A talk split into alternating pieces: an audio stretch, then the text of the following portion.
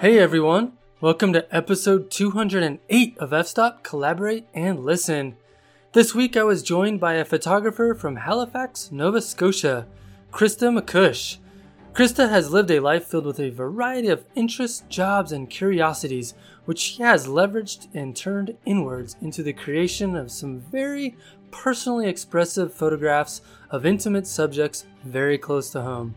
Krista has an innate ability to bring her experiences as an attentive observer of nature into the creation of some really wonderful nature photography.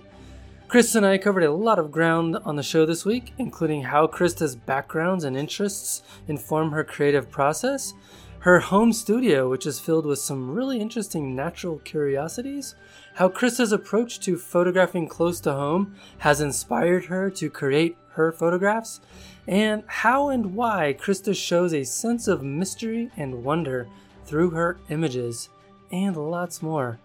Over on Patreon this week, Krista answers the question Do we always need to be highly productive and have a presence on social media to feel accomplished? Okay, let's get to the show. All right, Krista McCush, thank you so much for joining me on the podcast.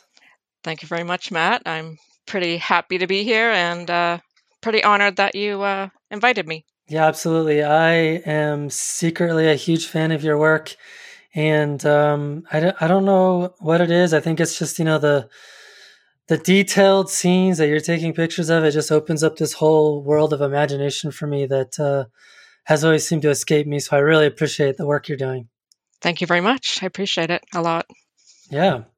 Well, let's just dive right in. So, for people that um, are not familiar with you, tell us a little bit about yourself.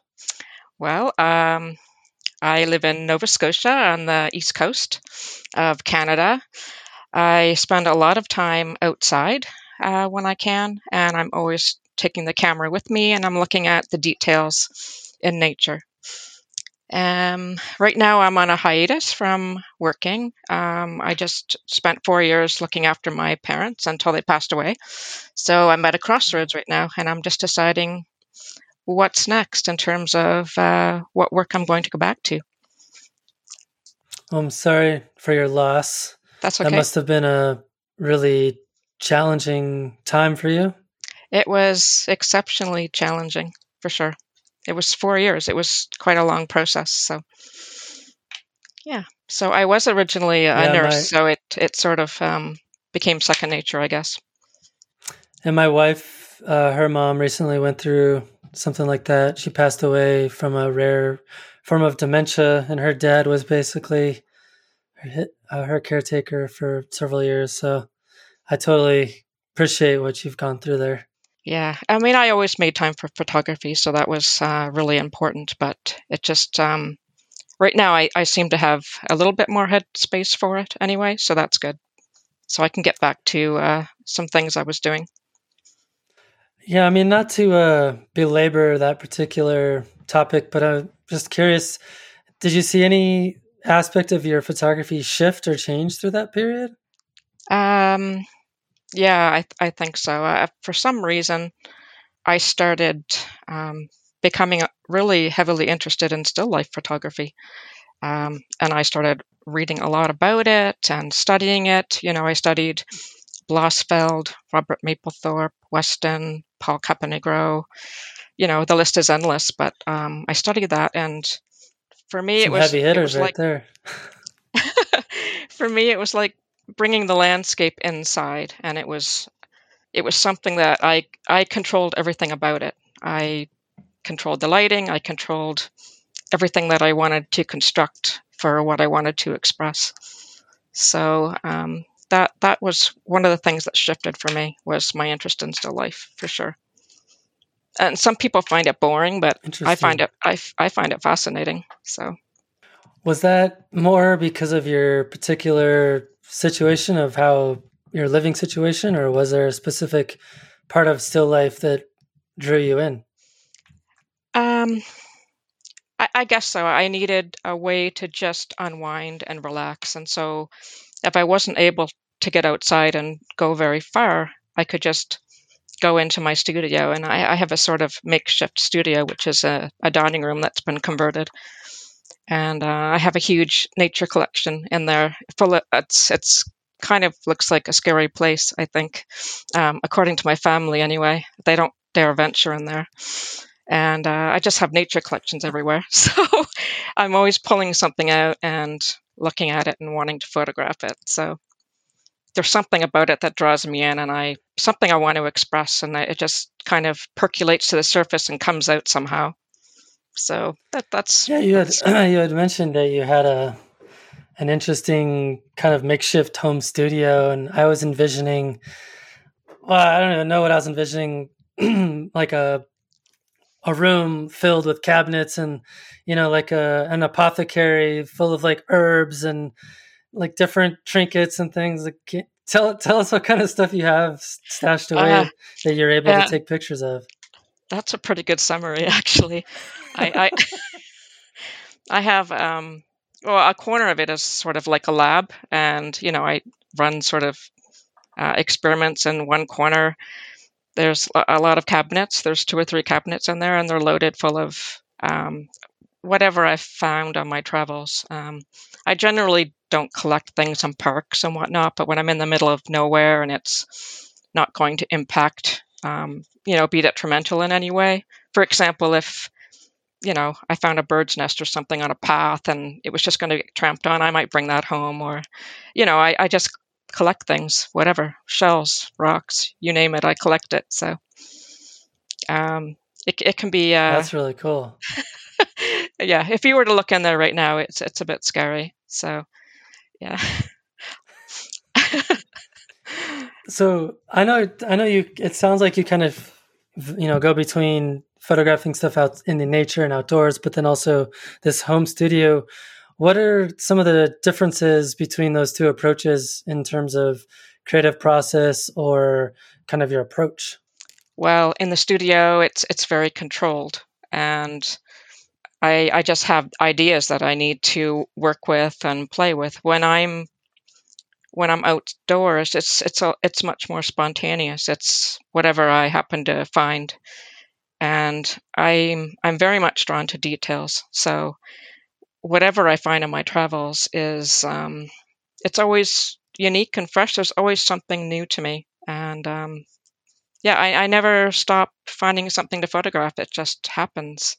I I never have to worry about um, there being a creative block unless um, unless I'm not able to get out. Like the moment I get out, it just happens. I just find something I want to look at, and oftentimes that works its way into making an image of something and um, so it's less controlled, but it's still there's still um, I don't know there's still expressive sort of things that need to come out that you just when you see something you relate to it you make a connection and then the image happens.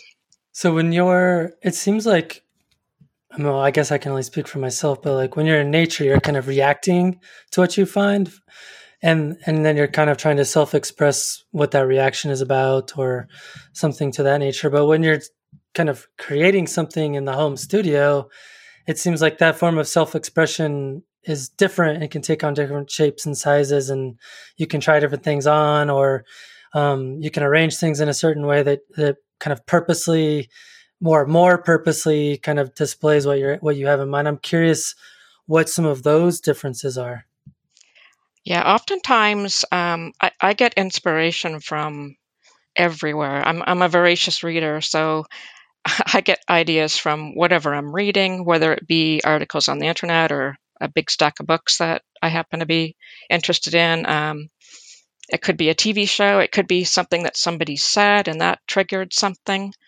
Um, but and I I'm always into different things, so I think you know, the more things that you're connecting with, then you just connect ideas together and, and it just kind of morphs into a creative piece of work somehow. That's the best I can do to explain it. I it's hard for me to explain. It just sort of happens. Like I, I don't so need to I don't ever need to do inventories. I just it just happens. Yeah. I mean maybe maybe it would be helpful to describe what a typical like home studio session looks like in terms of you know your setup and kind of you know is it planned ahead or is it like you read something in a book and you're like oh my gosh i have to explore this idea with my camera like and then how long does it take after you decide to do it like what does that kind of typical workflow look like um, okay I'll, I'll, see something in my garden. Uh, here's a perfect example. Um, covid last year i mean we were in lockdown like everyone else and i just started um, cleaning up my garden getting ready to you know um, plant again. And i found these old stalks and they were from um, a plant called Solomon seal, and they had a really neat structure. They were like long stems with like um, you know two little pieces hanging up all along the stem, and I just started grabbing them and picking them up, and then I held them up, and I just thought, oh my god, I have to these this cannot wait. It has to go into the studio now, and I have to photograph it. And I, I arranged it in the studio against a black sort of um, like black velvet. It's like a black velvet backdrop. I had natural light coming in the window. I, I didn't even pay attention to what time of day. And all I knew is that the image had to happen and it had to happen right then and there. Like there was no time lag. Like I wouldn't be interrupted. I wouldn't have been happy if I someone interrupted me. Um, so I went into the studio and, and the first image I made was the one I was happy with and it turned out exactly the way I had imagined it when I was holding them in my hand. I knew exactly what I wanted to say. I even knew what words I wanted to use. So Let's you know, talk when, about that. What, when that, what, when uh, that, what was going through your head? What was what, what? What did you want to say? What did you want to express? Um, I just I had them in my hand, and I, and I was just thinking, you know, like no no matter like here are these dead stalks that I've been picking up out of the garden and they still have a life in them and there's a rhythm and, and form to these stalks like they want to go back to the way they were and maybe that's what I was thinking like how how easy it is to um, be in a mindset of you just you just want to go back to the way things might have been or when yeah I think that's what I was thinking um, but sometimes it, it's not as easy to um, articulate for some reason. But I, I, know when I have to do something and I, it, it just happens. I keep saying that. It's hard That's to awesome. explain. So you just, yeah. no, it's cool. It's awesome. It's, um, I, w- I think a lot of people listening might be like, oh, I wish that's how it works for me. yeah, I, yeah, it's, it, it comes very easy at times, you know, like, um, the creative flow, I guess is what you want to call it. So Mm-hmm. Yeah. And was there a, a, certain mindset that you were in before you discovered uh, those those those plants, or or was it just kind of like in the moment when you discovered them, it just clicked? Um, I was probably feeling a bit melancholy for sure. Um, mm-hmm. Mm-hmm. I found uh, when the COVID situation hit, I found it very difficult because I'm used to having the house to myself during the day and all of a sudden everyone was together in the house so my husband and my two kids and and all of a sudden we're all you know in each other's back pockets and i'm so used to my space and my solitude during the day you know my kids are in school my husband's at work and i'm doing other things and um, so that that was really hard and we had to learn how to you know day in day out we weren't going anywhere we couldn't even go into parks initially uh, so it was just, you know. Mm-hmm. So I think I was feeling a bit, um, yeah, I was feeling a bit claustrophobic for sure. Uh, I wasn't having any any much space, mm. and um, and yeah, and I, I don't think, yeah, I mean, I'm a chronic insomniac too, so I know I was quite tired too. So when I was out in the garden, I just it was um, something I could do to relax, and it just kind of came together. It also sounds like um, that style of photography for you is kind of a way of kind of processing what you're going through, either emotionally or physiologically. Uh, true, but I think so is getting outside and going for really long hikes and making discoveries sure. and having that that overwhelming sense of wonder. I guess I, I'm never I never stop being surprised and what I find. It's I like the unexpected surprises. What are your favorite three things in your curiosities and nature collections in your home studio? Oh my. Um I have a great. I have some great. Skulls. It's like skulls. picking your favorite children, right? oh, skulls. yeah, I do. I haven't photographed them yet. I just haven't found a way that um, would be appealing and, to me or anyone else. Um, yeah, I have a, a crow skull, uh, a porcupine skull. Um, Oh, I, I don't know. I mean, there there are so many. I mean, I have some fantastic birds' nests that uh, I've found too, that have um, been on you know down trees. Um, I have a huge lobster claw. I don't know. There there are so many interesting things. Ooh. Yeah. That's awesome. I speaking of skulls, I one of my favorite photos I took way back in like 2013. Um, I was at this park in Colorado Springs, and it was late winter, early spring, and there was this um, dried out yucca plant with the seed pod sticking up, and I got a, a sun flare through the yucca pod. And then over in the corner of the f- photograph is a prairie dog skull that I was ju- just happened to be sitting there, and it was like, oh, this is perfect because it's you know it's this kind of eastern plains area that's up against the mountains and it's- full of prairie dogs everywhere. But I was like, oh, there's a prairie dog skull. so you can you- find a good, cool way to use it. Yeah, you're you're probably a little bit more disciplined than me, and you probably don't bring things home like I do. I'm not sure. That that was going to be part of one of my next questions because I don't think my wife would be super happy if I brought home a bunch of stuff like that. So, how does your spouse feel about having all of these things in the house?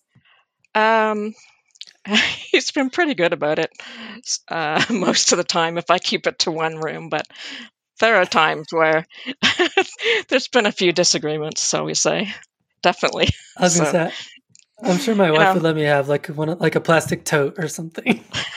I have, um, when my rock collection starts to invade the whole house, then there are issues for sure.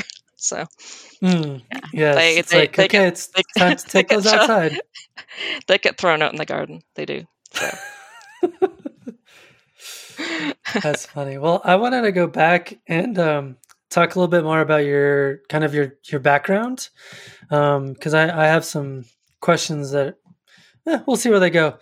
Um, Okay. So I understand that you kind of have a very diverse background and kind of a generalist history. So you know you have a lot of interests and things that you're into, like natural sciences and music and reading and winter sports and hiking and foraging and that those all sound amazing. I'm just curious, how does having that diverse set of interests play into um, the style of photography that you personally engage in?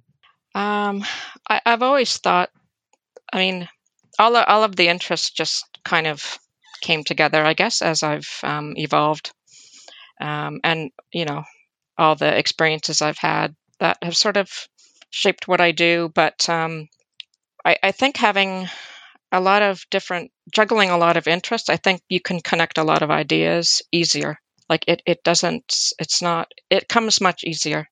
Um, there's something called uh, you've probably heard people mention uh, conceptual blending and there's also um, Mhm. what, what's what's it called uh, combinatorial uh, creativity um, i think steve jobs has mentioned it even einstein has talked about it many people have talked about it um, so yeah i think that the more ideas you have um, that comes out of um, having a, a lot of different interests and maybe um, learning a lot and reading a lot and um, when you're out and like I, I just need i need to know how things work when i'm outdoors. Like if i find something um, if i find something when i'm out hiking and I, and I don't understand it I, I need to know. I need to know why it's there how did it come to be and, and i need to figure it out so and i think that's why i find um, uh, you probably notice i photograph a lot of ice and uh, Yes.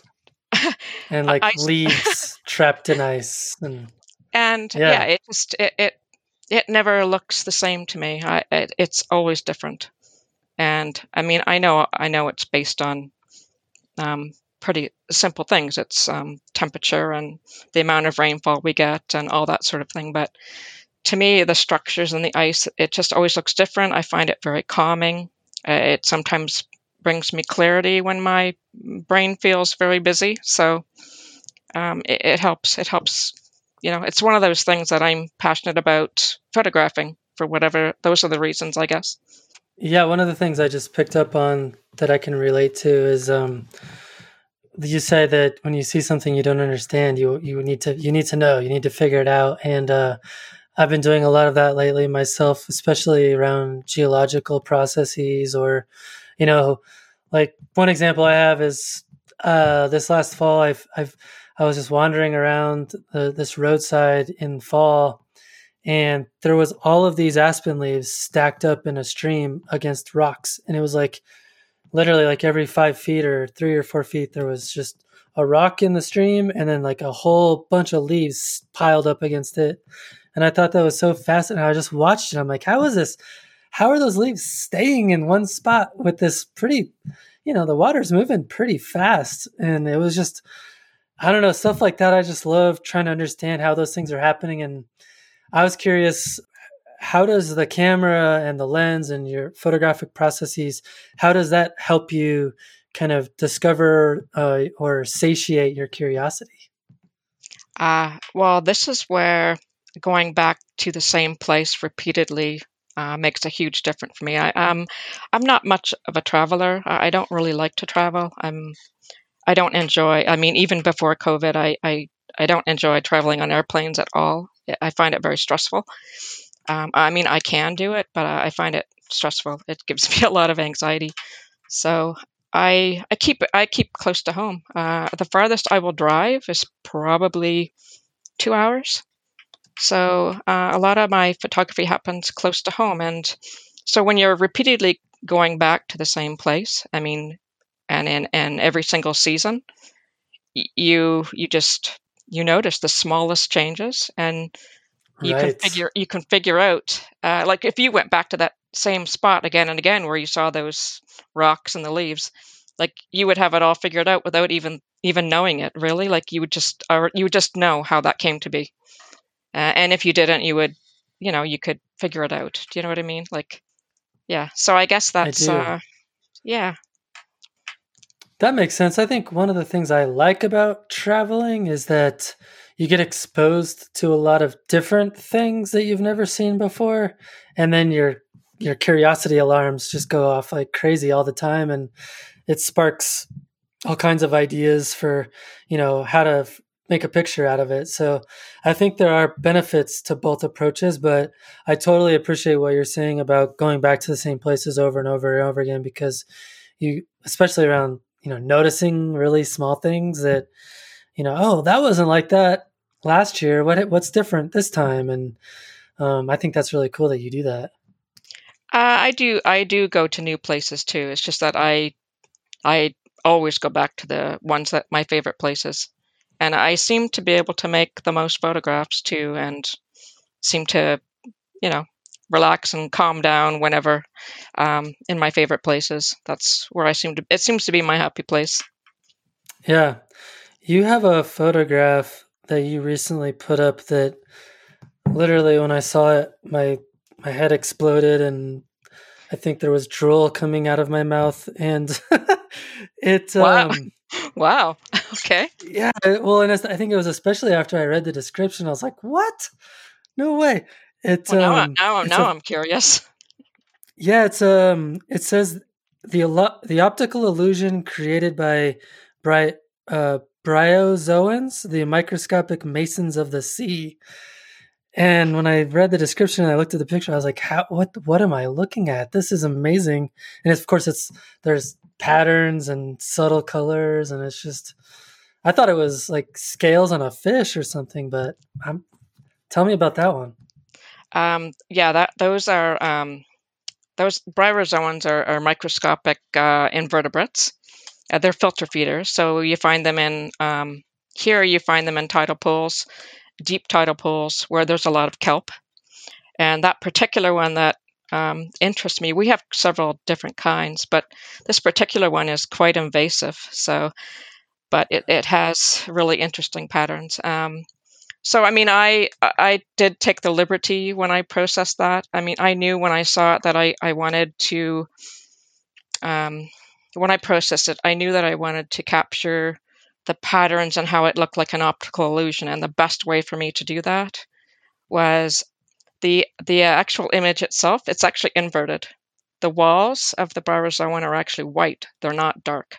But I wanted them to be outlined so that you could see it better. Oh, Yeah, so it's actually an inverted image, and uh, and I took liberties with the color because well, there's a lot of blue in my images. So, but I mean, you know, in in terms hey, of um, in terms of whether that's a, a real image or not, um, the uh, the organisms itself are real, but I took liberties with um, how I processed it. So that's um, yeah, Sure.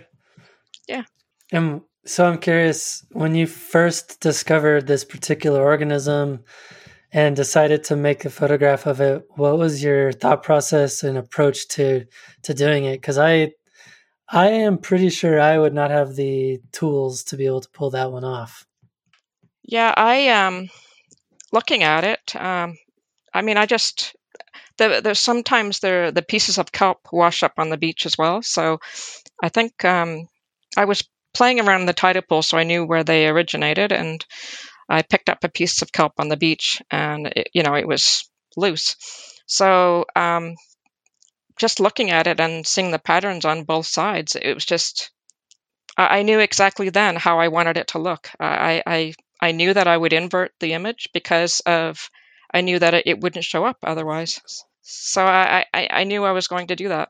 Um, and, and I can do that sometimes with certain in the studio as well. I know that I'm going to invert the image and I want it to be different or The size of a penny, or like what was? How big is the is the subject? oh oh okay um mm, that image it's probably about two centimeters. So I, I was obviously I was sorry I, I didn't mention that, but yeah I use the macro lens a lot. So yeah. No, I mean I figured it was a macro, but I wasn't like. Are we talking like a 105 or like what's your favorite tool?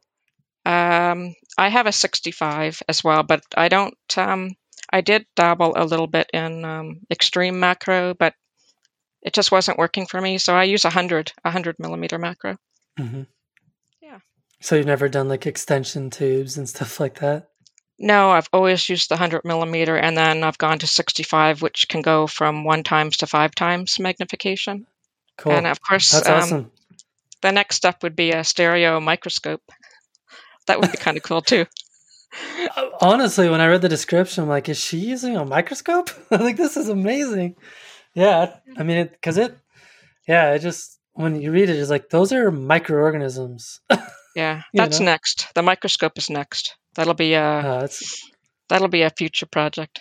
isn't that so interesting how some people want to get a telescope out and look at, you know, gal- galactic objects in the sky, and then some people want to get a microscope out and look at the tiniest details on a piece of kelp. Yeah, yeah. A lot of people make fun of me. They say, "Why are you always looking down at your feet and on the ground?" And I'm like, well, "I can't help it. I, I need to, I need to see what's around me." Yeah, it's not so much uh, up high. Yeah, so I'm curious why why do you choose to do the the details in nature over, you know, more traditional, you know, landscape scenes and things like that? Cuz I noticed you literally have like no skies in any of your photographs.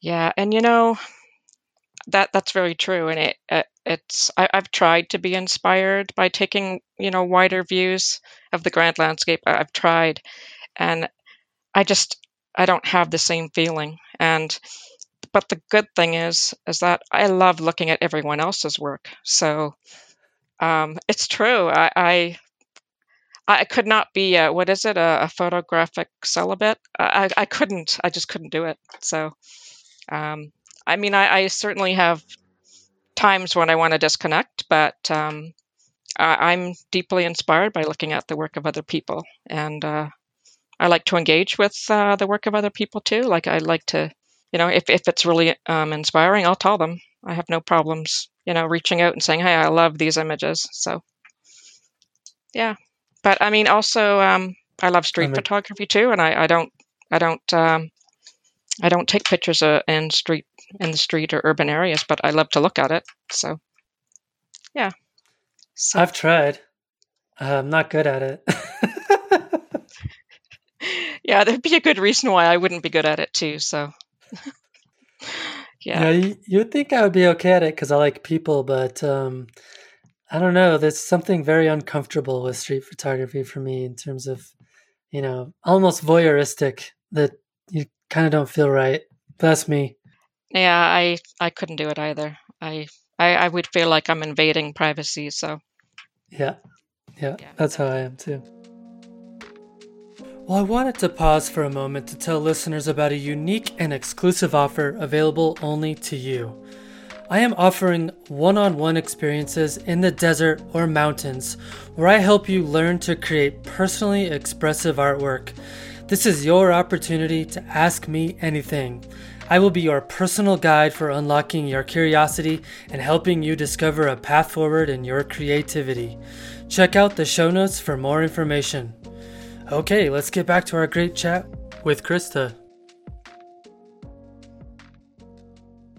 Well, tell us about some of the things that are close to you that inspire you. I know you've got, you know, wetlands and you've got woodlands and you've got um, coastal barrens.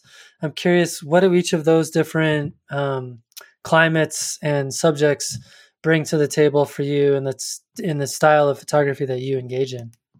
Uh, I can start with the coastal barrens. Um, I love wandering the coastal barrens, and um, it's it's open, it's uh, windswept, um, it's very cold in the winter, but um, that's where I find a lot of interesting uh, ice. There's ice pools that get frozen over, and they're they're quite briny, so uh, I can find interesting patterns there. So, uh, and the vegetation is just so completely different from, say, the coastal barrens to um, a bog or a marsh here, and we have a lot of wetlands here. It's uh, it's it's predominantly from um, the glacial times. There's um, they were carved out by glaciers, and now there's a lot of you know pockets of peaty bogs and. But I, I just love looking at the diversity and and uh, what things I can find. Again, I, I often use the macro lens in bogs. I find um, insectivorous sort of plants, so plants that eat insects. So there are a lot of those. They're really interesting to photograph, and yeah, I just find all kinds of things. Yeah. That's that's super cool.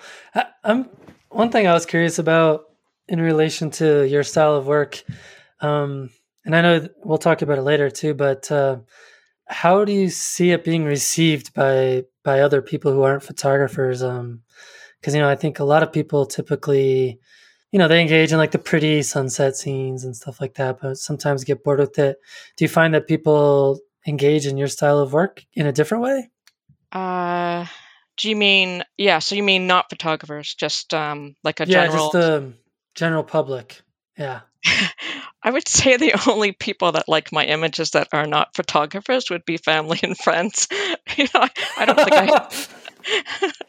I. um, yeah, you know, it, it's just not the kind of thing you'd want to hang on your wall. Sometimes, you know. Um, yeah, I. I mean, I. I don't.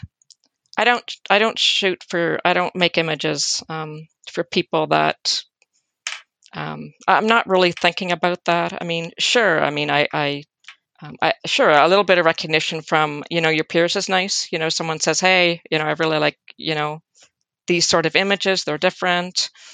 They capture something I hadn't thought about. I've never noticed before." Sure. I mean, that's nice, but to me, I'm just fascinated by some of the things I photograph and I certainly realize it doesn't fascinate everybody, but uh, then it comes down to well, what what do you share? I share probably less than one percent of my work, so uh, I share very little hmm. of what I take, so what I make.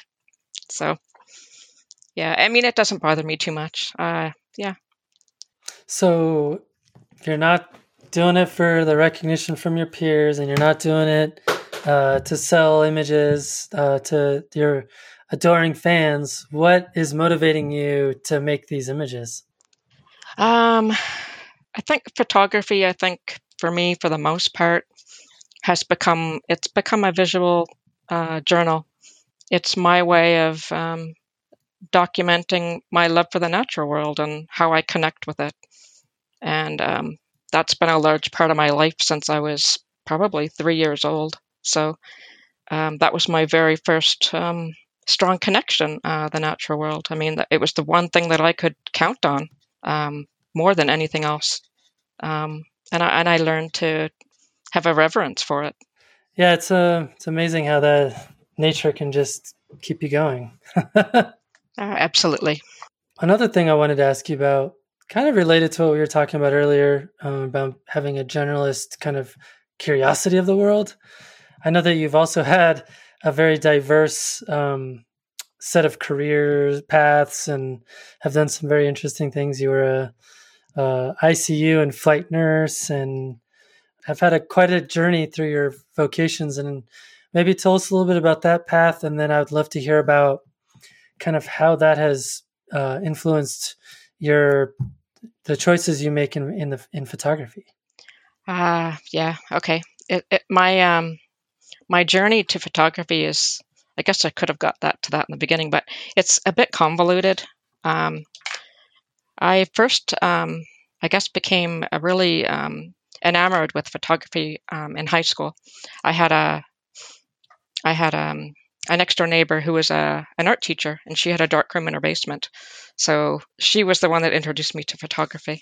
But you know, back then I, I never thought about. I mean, I loved it, but I never thought about gee, I should go to, I should take, uh, you know, a fine art degree in photography. That that that didn't even cross my mind because I thought, oh, there's no way I could make a living off of it. And I had so many other interests. I, I thought, gee, you know, I thought I wanted to be a surgeon at one point. So um, I, um, yeah, I ended up going to school and um, being a nurse. But before all that, I, I joined the military, and that was um, that was um, a life changing experience for me. Uh, I wanted financial independence, you know, finishing high school, and um, I joined the military. I they paid for my university, and then I I worked with them for five years after, and um, well, I guess there's no other way around it. I mean, I've seen things that most people should never see, and um, uh, horrific things, hmm. and uh, I mean that that affects a person. Um, so, I mean, I, have seen the worst the worst things that humanity has to offer. So, uh, you know, I carry that around in my head too, and I, I sort of channel that into my work as well. Um, so I I was with the military for five years, and then I finished, and I decided to become a geologist after that. So I went back to university uh, while I was working as a nurse in many different hospitals. And um, I got a geology degree, and then I worked in uh, uh, the petroleum industry industry for a little while. And um, with geology, I was using my camera a lot more. I mean, I did use, um, I did take a lot of pictures when I was in the military too, but again, those are pictures that I could never show to anyone. But uh, geology, it was all for um, my degree, and um, it was mostly documenting things, like scientific things. Um, yeah, so my um, my shift in photography came much later with the digital world. Like you know, when everything converted over to digital, that's when the big shift came for me.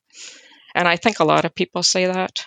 You know, all of a sudden you're able to get feedback much quicker in terms of you know what you're doing, and you can you can improve and make your images stronger. And I just something shifted, um, and I, but I think also it had to do with pulling all the experiences I had in life, and it just kind of all came together at once with the converting from film to digital and just channeling the things I needed to express and and finding a creative outlet for it. I think so. Yeah. So it sounds like you you did quite a shift from using the camera to kind of as more of a tool for documenting what you saw into more of a device um, for personal expression. And I'm curious, what was the shift that happened for you um, where you suddenly thought of yourself as using the camera for creative expression um, and and I guess essentially see yourself as an artist? Yeah, I I think um, I think I've only really seen myself as an artist probably in the last couple of years. You know, I don't think I ever would have let myself, I never would have thought that my photography was good enough, I guess, um, until, you know, maybe the last couple of years where I've, I've had more intent. Um, I'm paying more attention. Um, and also, well, I know this has been said lots before too, but just knowing like studying photography the history of photography and knowing everything that came before and just being well versed on everyone that is everyone that um, took made images in in the same vein that I want to do them like intimate landscape photography and macro photography. Um, those are the things that I'm interested in. So I, I did all kinds of research and I read like the history of those mediums like those that genre of photography. So yeah, I guess that's that was the big shift there. Do you ever have a conscious kind of aha experience as you're making photographs where it um, connects for you on an emotional level? Like this image is helping me process XYZ? Or is it after the fact that you're able to kind of recognize those types of things in your work, or or is it a mixture? I would say it's probably a mix. Um, yeah, definitely. Yeah, sometimes it's yeah, it's a bit of both for sure. Sometimes in the studio, sometimes when I'm out, I recognize something and it, it just resonates with me really strongly, and I I know I have to make an image of it. And if for whatever reason it, it doesn't come together, I'll go back another time if you know the conditions weren't um, you know as good as they could have been. I'll, I'll go back. Um, and sometimes it works out you know it just depends on what it is i'm photographing. If it's a particular plant well yes yeah, sometimes i could go back the next day if the conditions are better but there's just something about it the subject that well it becomes something else. It becomes more about the subject matter. It becomes more about the subject itself than the actual subject matter i guess is what I'm trying to say. Something so mm-hmm. there's something there that is and, worth expressing. Yeah. And have you found there to be certain themes that get kind of uh, emerge uh, on a regular basis, um, or are you looking for uh, certain themes to express while you're out in the field or when you're in your home studio?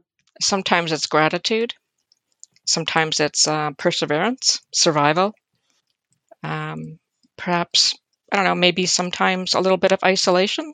Um, and sometimes uh, I see a lot of forms and patterns, and, and I think of music.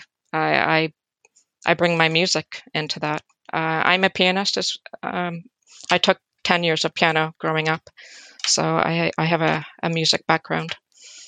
So I, um, yeah, I often see rhythms and forms and patterns, and, and I think musically, I think of music mostly classical.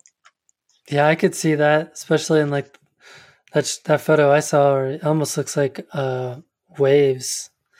The way that it got presented, I I could totally see that. For sure, rhythms. Yeah, rhythms. Yeah, exactly. Yeah, yeah. The landscape. The landscape yeah. has rhythm. What can I say?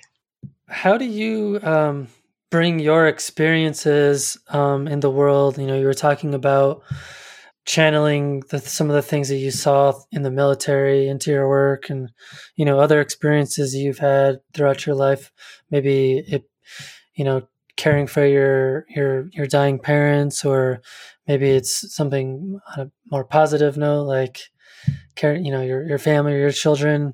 Like how do you bring those experiences into your photography? Hmm.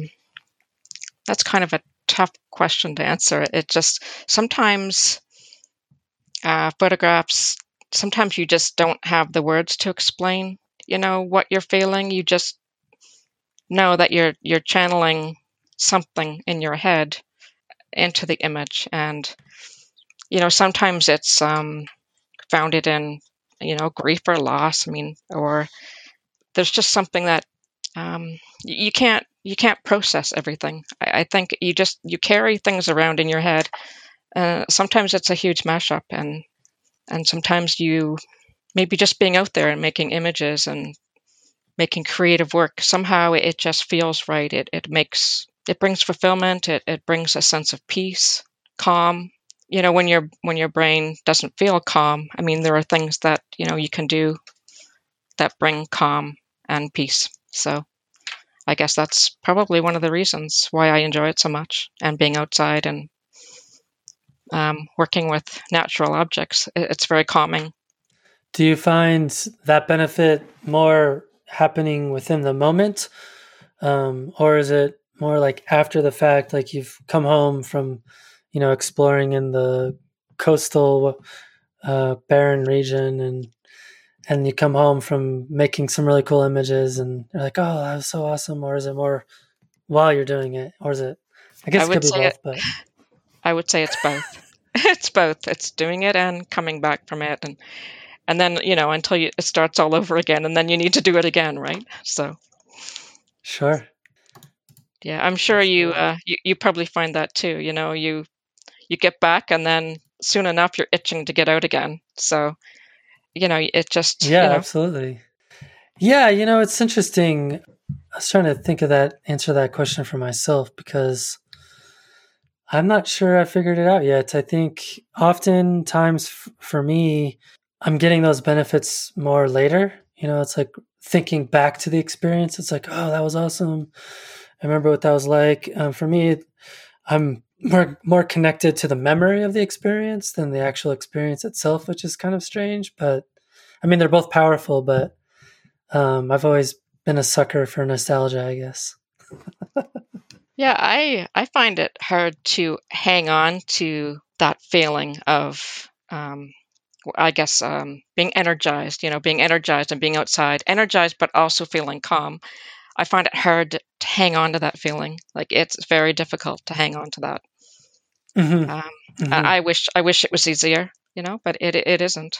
So yeah, they're they're very fleeting for me as well. It's like it you have the experience, and then it's kind of over with, and there's almost like a little bit of a letdown afterwards, right? And then you're kind of processing it, um, and then maybe a, a day or two or three later, you kind of have the memory, and it's like it kind of brings a smile to your face. At least that's for me. Yeah, and if you have the uh, if you've made an image or you've been creative in some way, and you can recreate that memory in in a, in a way, it's not quite the same for me, but I can recreate it in in a way. I can recreate that feeling. It's just not as strong as actually being out and doing it. Yeah, yeah. It's um, but it's um, it's not as intense, but it's lasts a little bit longer. I don't know if that makes sense or not.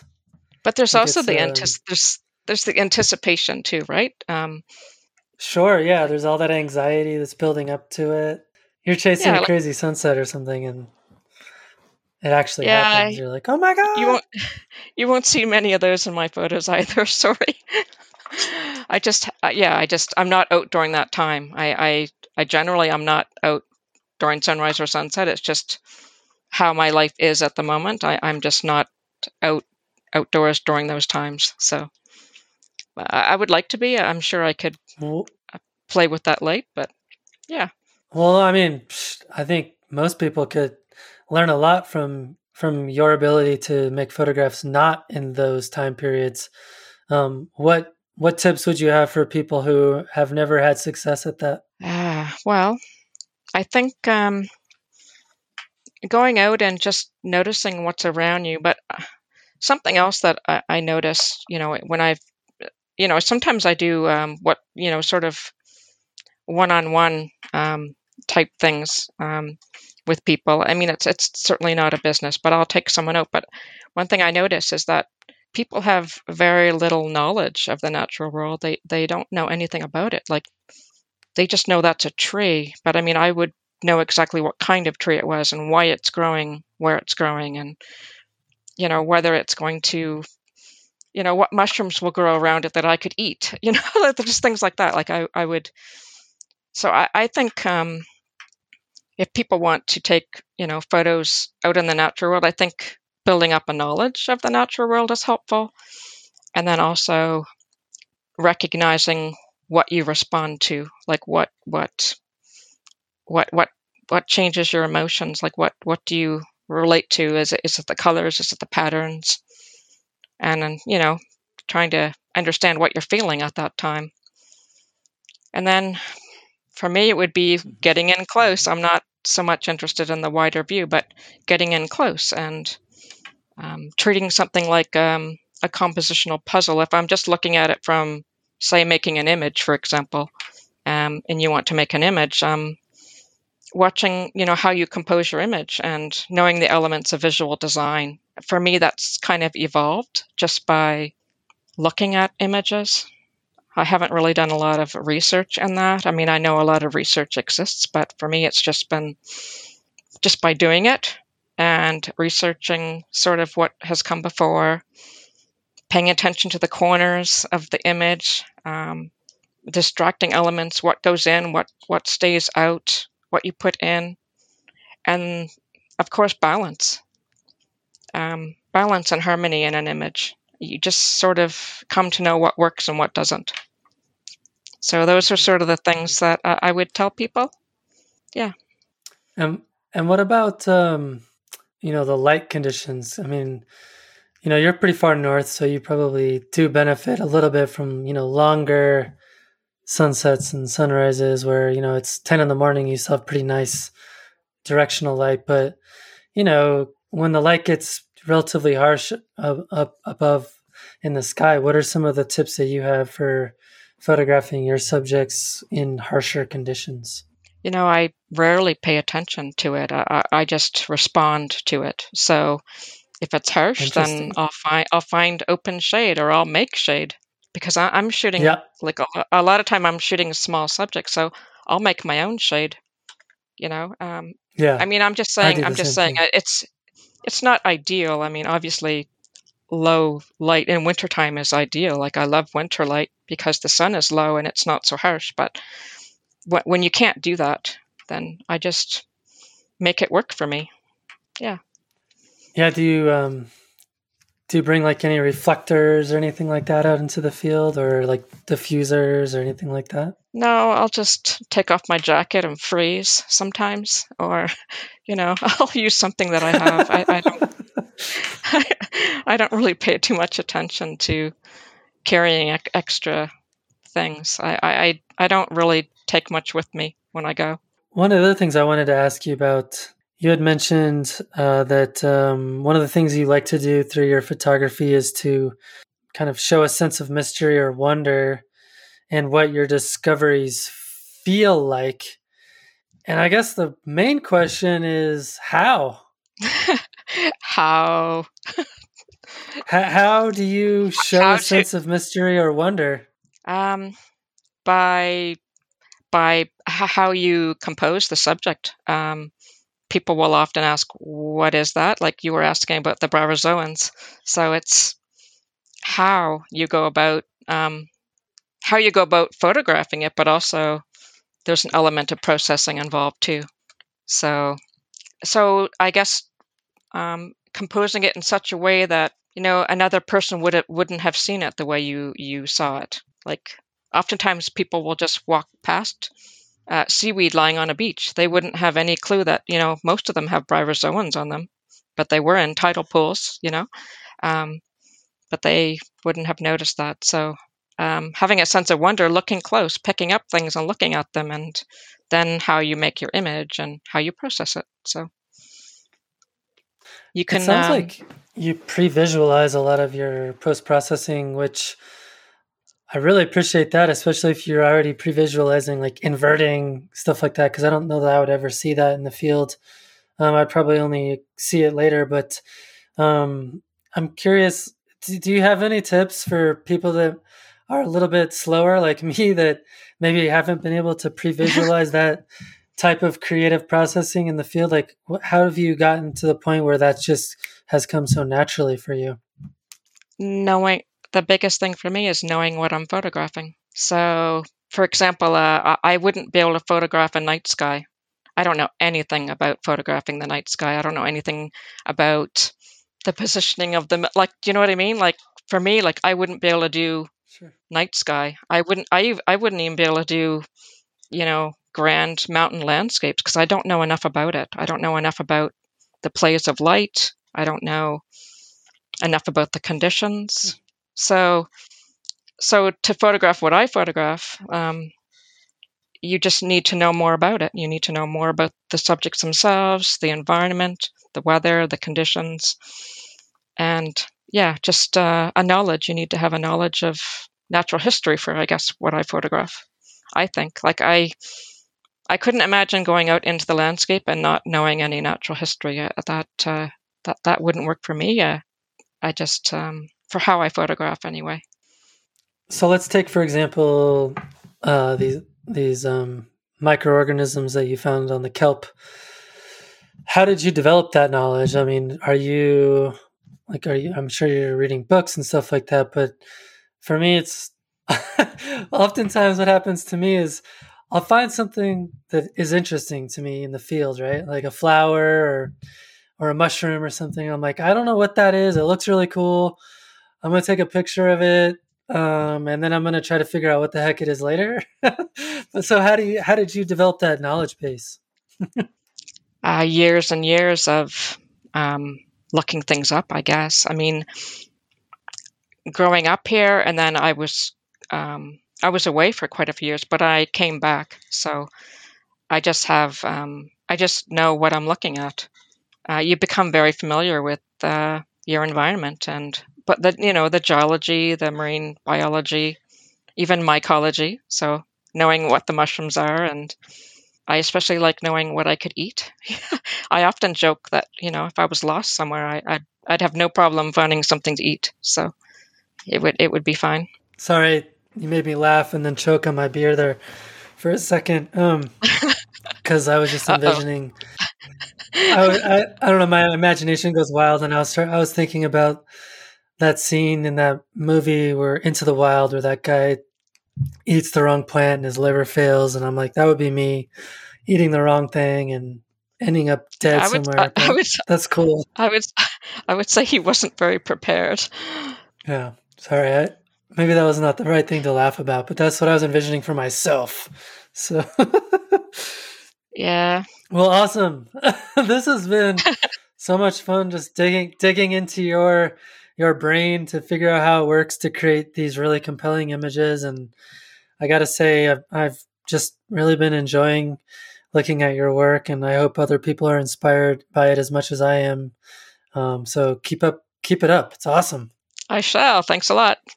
Yeah, so who would you uh, recommend uh, for the podcast? Who are your who inspires you? Ah, I I'm really drawn to um, people that um, do small scenes and intimate landscapes, and people that sort of I mean I wouldn't say they fly under the radar, but they're just they're modest. They're they're not shouting um, about their work, um, and they they make beautiful images without needing to shout. And you know that that that's uh, a good thing, I think. Um, there's Pete Hyde in the uh, United Kingdom, UK. So his work is fantastic. Um, someone that I've seen every now and then, uh, Robin Hudson. He's uh, in the UK as well. And now for a Canadian, um, Kathleen Picard. Her uh, her work is fantastic. Uh, she's out of Ontario, and she does intimate landscapes. They're very subtle. I mean, it's it's fine art. It's fantastic work. Um, there's one more. There's um, Chris Murray. He's in uh, Syracuse in New York. He does very thoughtful work, a lot of intimate landscapes. Um, yeah, again, uh, often a lot of these people sort of they're not well known. They they're just they take amazing work, and yeah, they're not uh, super loud about it. So yeah, and uh, there's a few more, but um, I think you wanted me to keep it to uh, just uh, three or four, right? No, I mean those are those are great suggestions. I appreciate it. Yeah. So, lastly, um, tell us about your um, gallery showing at Viewpoint Gallery and also some of the featured things that you've been featured in uh, more recently. Uh, let's see. Um, yeah, I I'm a member of Viewpoint Gallery, so I've had um, three group shows during COVID. My solo show last March was shut down because everything was uh, locked down, and I had Uh, that was my second solo show. Um, I'm hoping that things Perfect open timing. up again. yeah, yeah. Um, what was it? Oh, um, yeah. I one one thing that was a nice surprise for me was being um, one of the photographers for in the Magnificent Planet, the Lenswork uh, Magnificent Planet book. That Yeah, was that was uh, awesome. that was a, that was that was a nice surprise. Uh, yeah, I made it to page ninety eight. I saw you in there as well. Yes. I was, yeah. Um, Yes. I was happily surprised by that as well. Yeah, and I've had some work featured in uh, Black and White Photography magazine recently, so that was um, that was a nice boost too. And I think you were also in a recent issue of uh, On Landscape as well. Uh, yeah, that was two years ago now. I was a featured photographer in uh, issue 171, I think it was. It was uh, November uh, 20, 2018, I think. Yeah. Cool. Yeah, I'll have to go back and check that out. Um, I think that might have been right before or at, yeah, like right around when I got my membership. So I'll have to go back and read the older issues. That'd be cool to see how they did that. I enjoy I enjoy those a lot. Yeah, the uh, featured photographers that they uh, oftentimes it's um, it's it's a diverse it's a diverse sort of uh, you know makeup. So it's nice to see all the different types of genres and what people are shooting. hmm Awesome.